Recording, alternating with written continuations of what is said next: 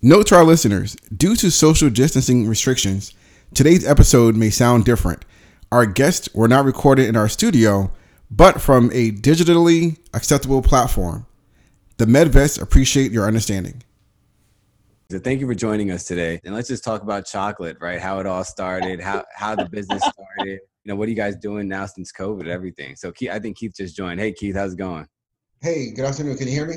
Yes, yep. Sir. I met Yelly in the Goldman Sachs class, and and and her line of business in is chocolate, right? So I, if, I, if I'm correct, I think you went to Italy and you discovered that, you know, there's this unique chocolate you found, and you decided to come back, bring it into your belly da- dancing lessons na- classes. I'm not sure you still do that, but then you just decided to inter- intertwine the two and became Yelibelly Chocolates. It's it's a weird conglomeration of how it all came together, but yes, mm-hmm. definitely. I actually started out my career as a dietitian. So I have a bachelor's and a master's degree in nutrition and food science. And so I was uh, a dietitian for fifteen years, and I loved my job. I loved being creative in the food industry, and my job was a little bit different than a traditional uh, dietitian. I actually worked in the food service and the food science side. So I was not one of those dietitians that was like in a hospital reciting the diabetic diet every day. Like I, I was always a little bit different than a traditional dietitian, but uh, Marcus is right. I, I had been on a trip overseas to Italy and found this unique little chocolate store and started trying all of this infused chocolate and just kind of had this light bulb.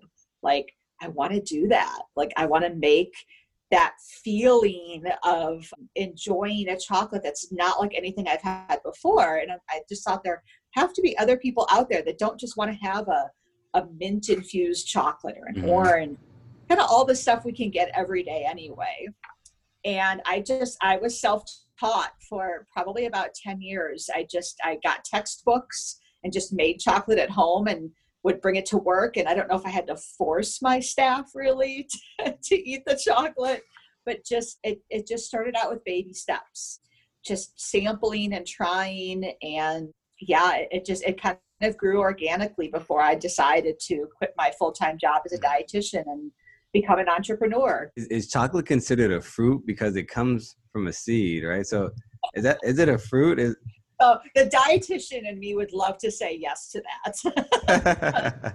The cacao pod is actually the fruit of the Theobroma cacao tree.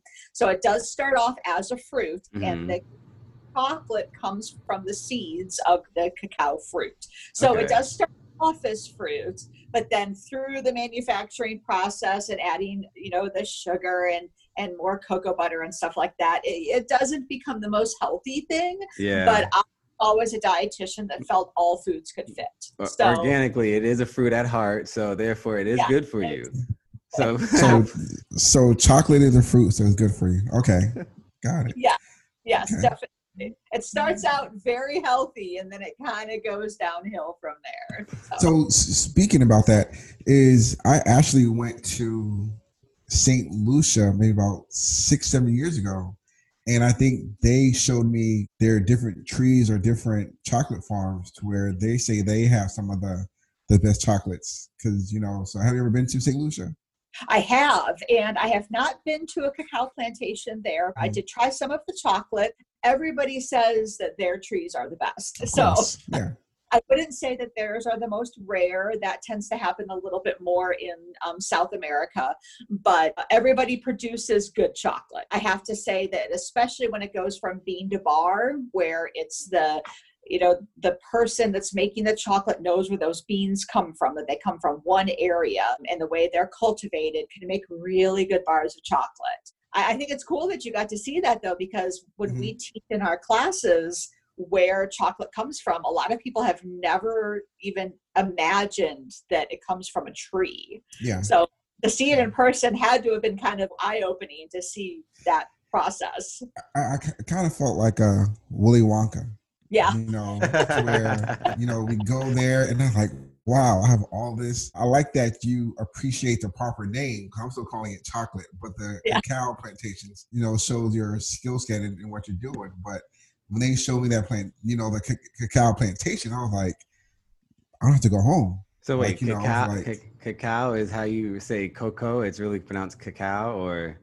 So those are actually what? two different things. Okay. So cacao is the pod, and I actually don't think, I was looking to see if I had one sitting in my office. No don't, they're out of the kitchen. So cacao is the pod, and it comes from the Theobroma cacao tree. Mm. Now, cocoa is a processed form of chocolate.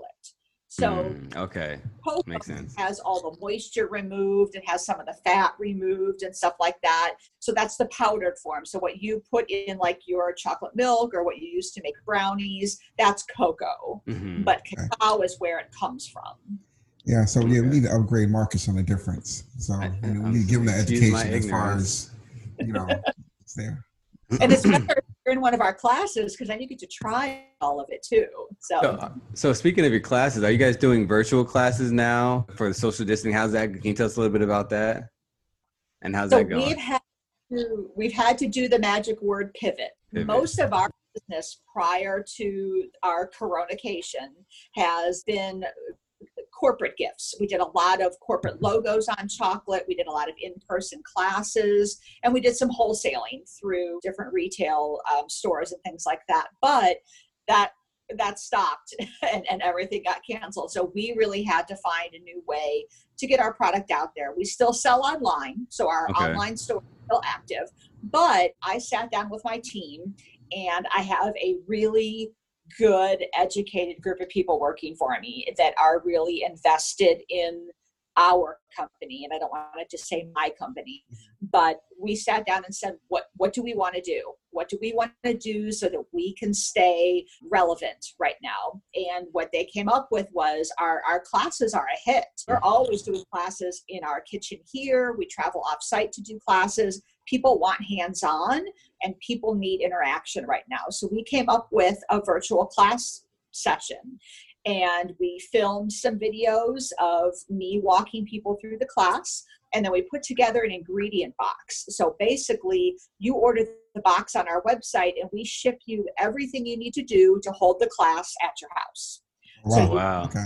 Yeah, you get the chocolate. We have gloves in there. We have piping bags. We have uh, toppings, kind of all the stuff that you need to put together the class. And then you go online, wow. watch the video, and you can follow along. And most of the boxes that we have, and depending on what kind of family they're going to, you can either run the class a couple of times, like you'll have enough to do it a couple of times, or if you have a family of like six or eight, it's going to be enough for everybody. Mm-hmm. So we definitely tried to make it so it was a worthwhile purchase, it's interactive, and at the same time, it, it's fun. Some learning aspect to it, of course. So I do talk about some science stuff in it and things like that. But we're trying to come up with a new box every couple of weeks. And so we'll have a new one that will come out next week. And that's going to be probably midweek when I can actually get the video done. That's the hardest part okay. is editing. That, and that, that's such a, a, I think it very effective, because you need, you need fun, you need interactive nowadays, right? With people that staying inside. How, how quick did you guys come up with that transition? Like, was it just like within a, a matter of a month planning, or was it something that you guys were already considered doing? And then now you just, you know, kind of full force, let's, let's go this route. So we had kind of chatted about online classes previously, but it was really within a week that we decided, here's what we're going to do. My kitchen staff actually went and put together some sample boxes. Of, mm-hmm. We started off with two classes, one making your own truffles and one making um, French mendiants. So we said, here's the two options that we normally teach in our class in person. Let's go put together two boxes and see what that looks like. And then we kind of adjusted the ingredient size a little bit, worked on the packaging. And I would say within a week, we were up and running with that. And that is all my staff. That was all them coming together and deciding what needs to go in it, what a person needs to do a class at their house. And then I shot the videos, and we were live within a week. Wow. So wow. yeah, yeah, that and- was a big turnaround. Yeah. That's excellent. And, and for all the listeners, you can go register for the classes and look at uh, Yelly's online shop at yelly belly dot com. That's Y E L I B E L L Y dot com. And I, I think that's that's fantastic to have such a quick pivotal transition and, and getting chocolates into the home of people, right? Like good chocolate. Yeah. I guess we can use that magic word of, of pivot. And so I want to talk, you know, what are any, because, you know, with our podcast, we really want to try to focus on on health, the benefits and different things that are going on in healthcare. What are any kind of health benefits that chocolate, cacao may have? Because, you know, me, myself, I may look at chocolate as a dessert, something that's a reward for myself. But what health benefits can chocolate have on a, a person? So especially when you use darker chocolate, the darker chocolate has more of the original good, you know, phytochemicals and things like that that naturally occur in, in cacao. When you start draining off the dark chocolate and get into milk and white chocolate, you lose a lot of the benefits of what the chocolate plant provides us. But there are a lot of good things that happen in chocolate that provide us boosts in mood, chemicals in chocolate that can help with relaxing. And I, I, I don't know that I would totally believe it has the same result as sex, but there are some people that will say that it releases I've heard the that. same. But, aphrodisiac. You know, um, I think I'd have to eat a lot of chocolate, but uh, and maybe some really good chocolate, but um, it, it really will help elevate the mood. And there's also caffeine in dark chocolate. So that also helps with energy. Now, I would not, as a dietitian, suggest it as a replacement for your cup of coffee or your, your regular caffeine source, but mm-hmm. people do notice a, uh, a boost from it, from their energy and their mood too. You know, there are, of course, chemicals present in chocolate, and, and I say natural chemicals. I don't want that word to scare off. Natural parts of chocolate that have been shown to do other things in science, you know. But from my perspective on the science side, I can't say that eating raw cacao nibs or dark chocolate is going to cure anything. It's mm-hmm. always... It, it's something that is a positive thing to consume, but you really can't say that because it's got theobromine in it, that it's going to cure anything. Yeah, no, I hear you.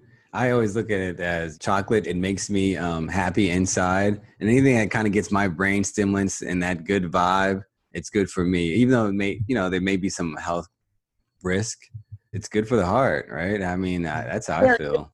It too, but the same way that you would say that for red wine, red exactly. wine yep.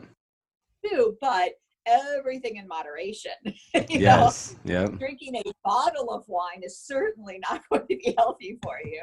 But again, the same thing happens with chocolate. If you mm. enjoy it in moderation, yes, it can be good for a lot of different things about you, including your mood. And especially now that so many of us are isolated from each other mm-hmm. right now.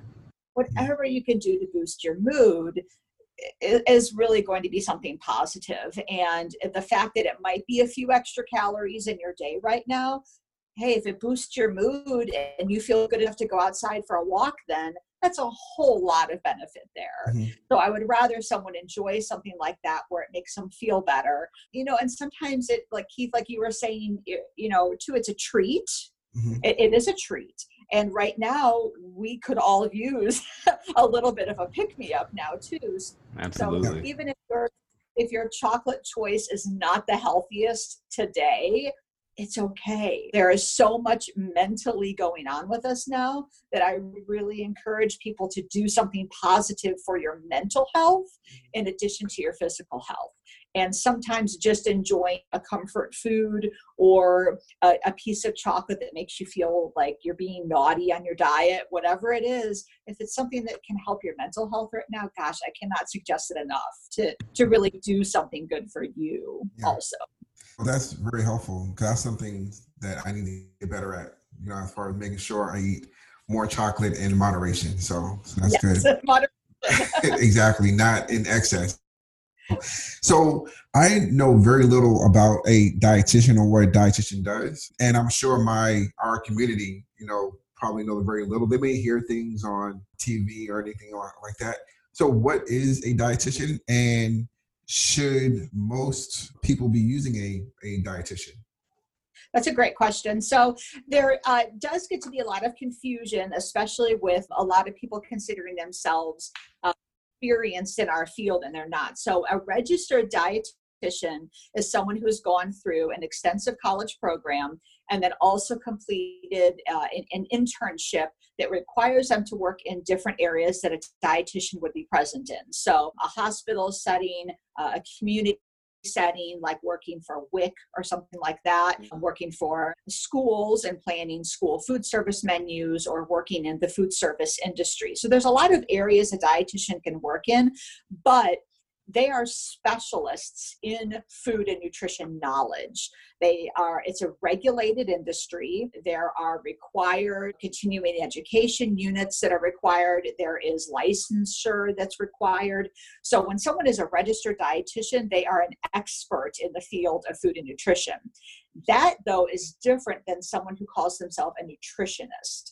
A nutritionist is not a regulated term, and anyone can call themselves a nutritionist. You can mm. take an online class through, you know, whatever, on, you know, some certificate online that calls you a nutritionist, and that doesn't mean anything. However, to the general public, they don't really know the difference. Yeah. So I would definitely want to educate your listeners to say, if you're, if you are looking for nutrition advice, go to a dietitian for that, because someone who calls themselves just a nutritionist does not necessarily have that regulated licensure behind them to know that they are using science-based facts to provide that information to you. And, uh, you know, it's something that just gets so confused, you know, in, in the general public or in the media and things like that too. But dietitians can work in a lot of different areas. Like I said, I personally was not a clinical dietitian. It was not uh, what my calling was. But clinical dietitians are going to work with patients in the hospital, ensuring they have um, proper nutrition for whatever their medical condition is. Especially right now, like during the COVID crisis, a dietitian is actually going to be working in the I C U right now with patients that are on ventilators. They're going to be doing tube feedings. So they're going to be feeding them directly through a port in their body. It might be a, a, you know, an N G tube through their nose. It might be through their stomach. But they're going to be calculating the nutrition that that person needs when they can't consume food. All throughout the hospital, dietitians are present in every single unit of the hospital, not just where someone needs to learn, a, you know, a diabetic diet or a renal diet or something like that. But I, I have friends that are dietitians in the Army and in the Navy. I mean, they're all, you know, they're providing, you know, nutrition counseling to our, our soldiers, making sure that meals are planned properly. You might not love the flavor of an M R E, but it is nutrition. Yeah. Oh, man. Exactly. Man, you are exactly what a soldier needs. Um, yeah, you're you're taking me back. My husband is actually in the Navy, and okay. he's brought home some of those M R Es before, and I was. Mm, mm. Mm. I mean, uh, I mean, some of them, some of them do have their M and M's in there, and they make it worthwhile, yeah. though. So, well, you, you know, when I was in the Tabasco sauces, but yeah, when I, when I was in the Air Force, we kind of treated M R Es like baseball cards. We're, yeah. we're, we're, we're trading the good ones. Okay, like, hey, I have yeah. this one. I'll give you, you this. You know, we had, like, you know, Marcus said, the M and M's, or we had, I forgot, you know. No, pe- the peanut butter had, peanut had butter cupcakes, and apples, we, we yeah. Were, we were trading our M R Es like like like baseball cards. Like, hey, here, I'll give you this one, I'll give you that one. So exactly. And the general public, you know, M R Es are meals ready to eat. And yes. so The, the military, as, as Marcus knows, they have a lot of acronyms. Uh, that, that's actually what dietitians do too. I mean, they're going to work with food scientists. They're going to work on M R Es, and I'm, I'm sure they've improved over the years. I'm, I'm yeah, sure that that. It's the, the packaging. Just the packaging improved. So not, not the same M R Es of today. The packaging and the snacks. They still, yeah. I think they still, they they still have, they still. I think, you know, people used to always think when I was in the military, they would think that they uh they put some type of ingredient in it, so you wouldn't have to use the bathroom, or it would make you constipated. I just found the opposite. We had to hurry. I really needed to go to the bathroom. No, yeah. no, but so, and then some, and then some of them would say even in the food that they put some type of chemical in it, so they it make and it doesn't make you sexually horny. It doesn't make you horny, right? So they would do that. They would do that to the food. Yeah. the food, they act like the food would, would do it, like a stimulus to your mind. So maybe yeah. times have that's changed. Amazing that people would think, but see, that's kind of all the stuff that dietitians hear all the time, is the crazy questions like that, mm-hmm. and things that we hear in the industry. It's so hard sometimes to have all of this nutrition and food science knowledge and then hear the things that we do out in the general public. And you can't eye roll hard enough. Like, I can see my brain when I eye roll sometimes, just hearing the the questions or the theories that people have about food. You know, it's yeah. just, it's insane. And I love to bust myths. I mean, I really love to help with that. But sometimes some of the questions we get that I, I just like, all right, well, let me see how I can handle this one in a, in a, not necessarily a politically correct way, but not go, what? Yeah. Can I ask you what, what's one, what's one of the most recent myths you've you've heard that would just have been totally out there? One of the newest things you've heard? Oh gosh. You know, the diet ones are just always out there. Uh, you know, everybody thinks that whatever diet is on, you know, Good Morning America right now is the thing to, to go for. Everybody, everything is keto right now. And mm-hmm. even though I'm not a practicing as a dietitian right now, still having all of this knowledge base, I'm, you know, I, I just, it, people are like, oh, well, this is the new thing. I'm like, no, this is not new. This, this has been around before. It's just got a new name to it. And a lot of people say that, you know, they're going keto by not eating bread, but you know, there's just, it, it's, it's not what people think it is. No, I, you know, I get you. There is so much psychology in nutrition and dieting that, I mean, I could probably open any any magazine or newspaper and find a hundred things in there that are mm-hmm. just n- myths or stretching the truth about science and, and things like that. I've I've tried to not get into Facebook wars anymore with folks and friends of mine. When they post something, I kind of just go, all right, just don't don't engage, don't say anything. Just, well, uh, well. One of the things I will say is, when Marcus told me that we're, you know, meeting with you today, I kind of got excited because there's a lot of things I want to know personally, just to educate myself, to go yeah. around some of these myths. So there's two things I would like to know. Okay. And, and, I'm, and, and I'm sure our listeners will want to know also. So one is, you know, I've heard that you can eat based on your blood type. And so is that a myth? And there are books out there that say, hey, you're O negative, A positive, then you should eat these kind of things. So as a dietitian, is there any truth to that, or is that a myth? Uh, how politically correct are we on this podcast? Let's be, let's be totally, brutally honest. Yeah. Brutally honest. It is bullshit. It is total bullshit. Okay. So what happens with, with some of these these theories for diets that come out is that people will take a tiny bit of science, this one little sentence, and stretch it into this theory of eating right for your blood type is one of them. Is you take this tiny bit of, of theory and blow it up and make a whole concept out of it. And if you really break down what they claim the science of it is, it just dissipates. It disappears. There's nothing to hold the base of the science of it. So there is no eating right for your blood type. It's not legitimate science. If it's really broken down, you can you can destroy all of their theories in there by digging into the science of it. And what people need to realize is a lot of the theories that are out there come from people who have a, a disease state, for instance. So like a diabetic. A diabetic really needs to be concerned about the carbohydrates they eat and the grams of carbohydrate or the sugar they eat in a day, because they are diabetic and their body doesn't make insulin properly. Their pancreas is not working properly. And so that person with a disease state needs to be aware of their blood sugar levels and things like that. You and I, if we do not have diabetes, mm-hmm. our bodies work right, and they don't need to worry about the way that we process carbohydrates. Our body does it for us. But the science of how a diabetic should eat gets stretched into over the general population and says, you should cut out carbs, or you need to count carbs because this is how the body works. Well, that's how the body works for a diabetic, not for someone without diabetes. So again, I I, I would say no to the blood the blood count diet or whatever it is. Yeah. The blood type. So.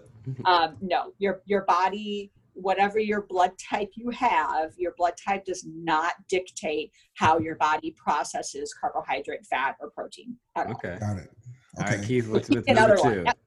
So, you know, so I, you know, I don't know anything about the, within the last couple of years, I've heard, you know, vegetarian, vegan, and another thing, this is probably another question, but a lot of packaging has non G M O. I don't know what non G M O or anything is, but if you can kind of tell me what the difference between a vegetarian and a vegan is, mm-hmm. and then just kind of explain what does G M O or non G M O mean on packaging, and if there's any benefits, you know, health health wise for individuals.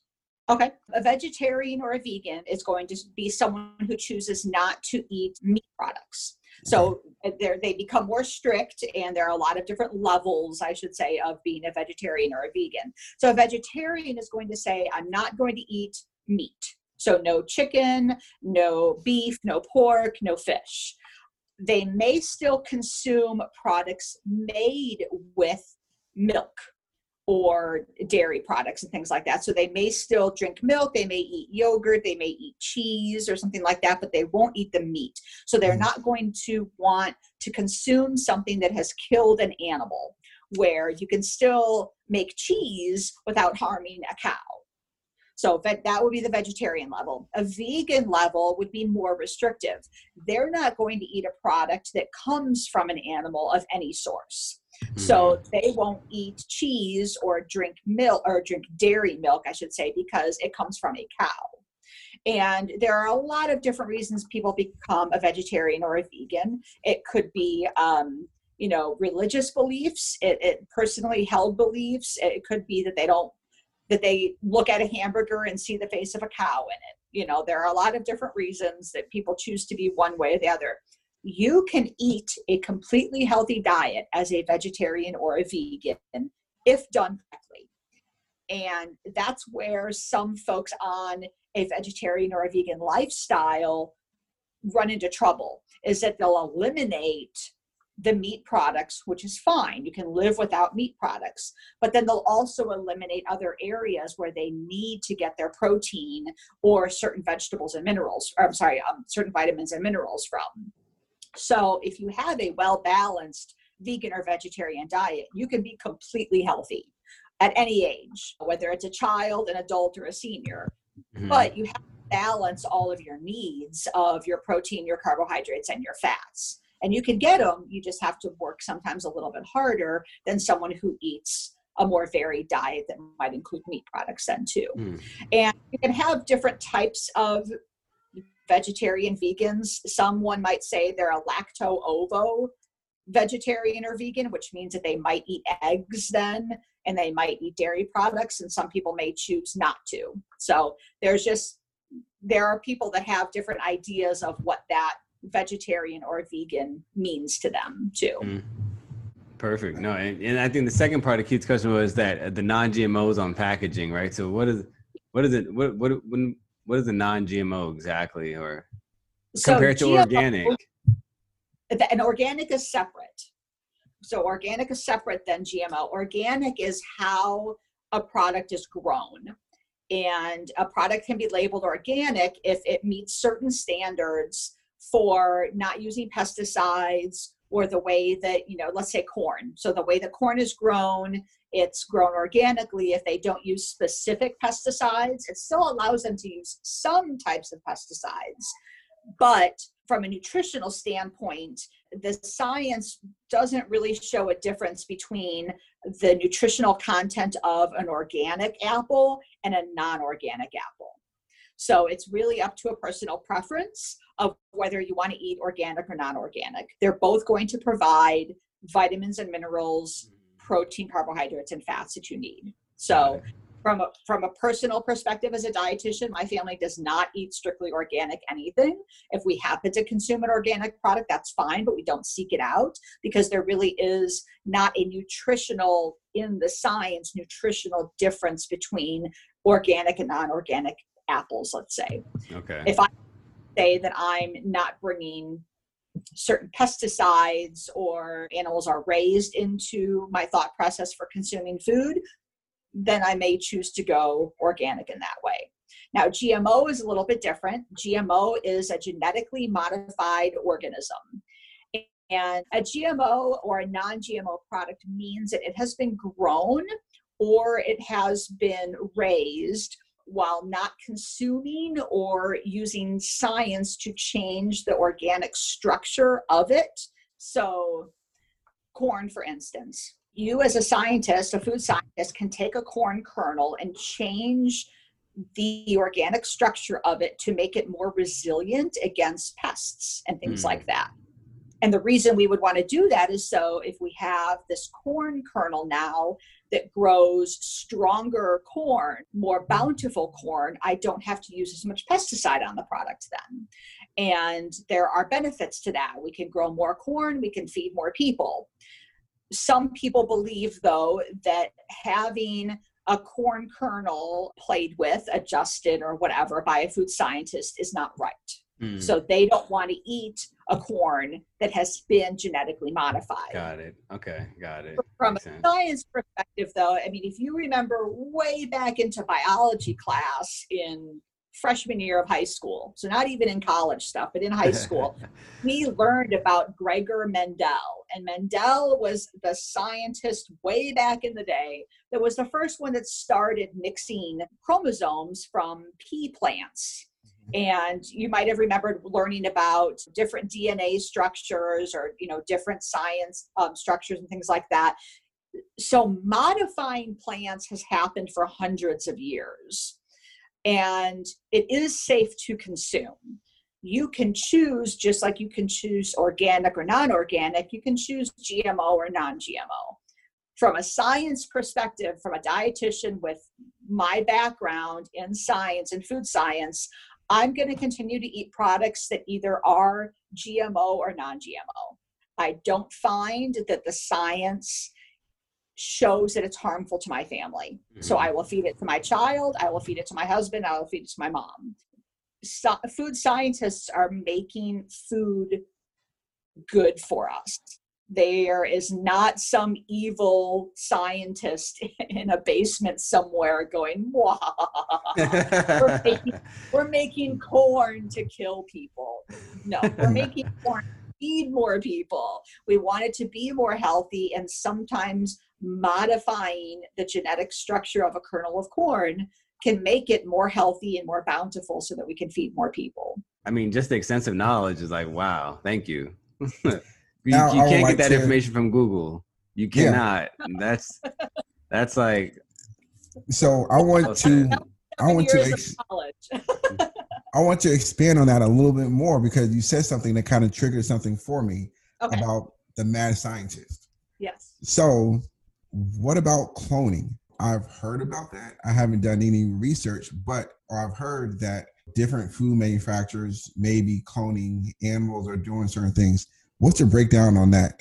that that's oh. that's a whole nother discussion. Look at that. That is. and, and I have to say, I, I'm not an expert on that at all. I okay. only know what I've read too.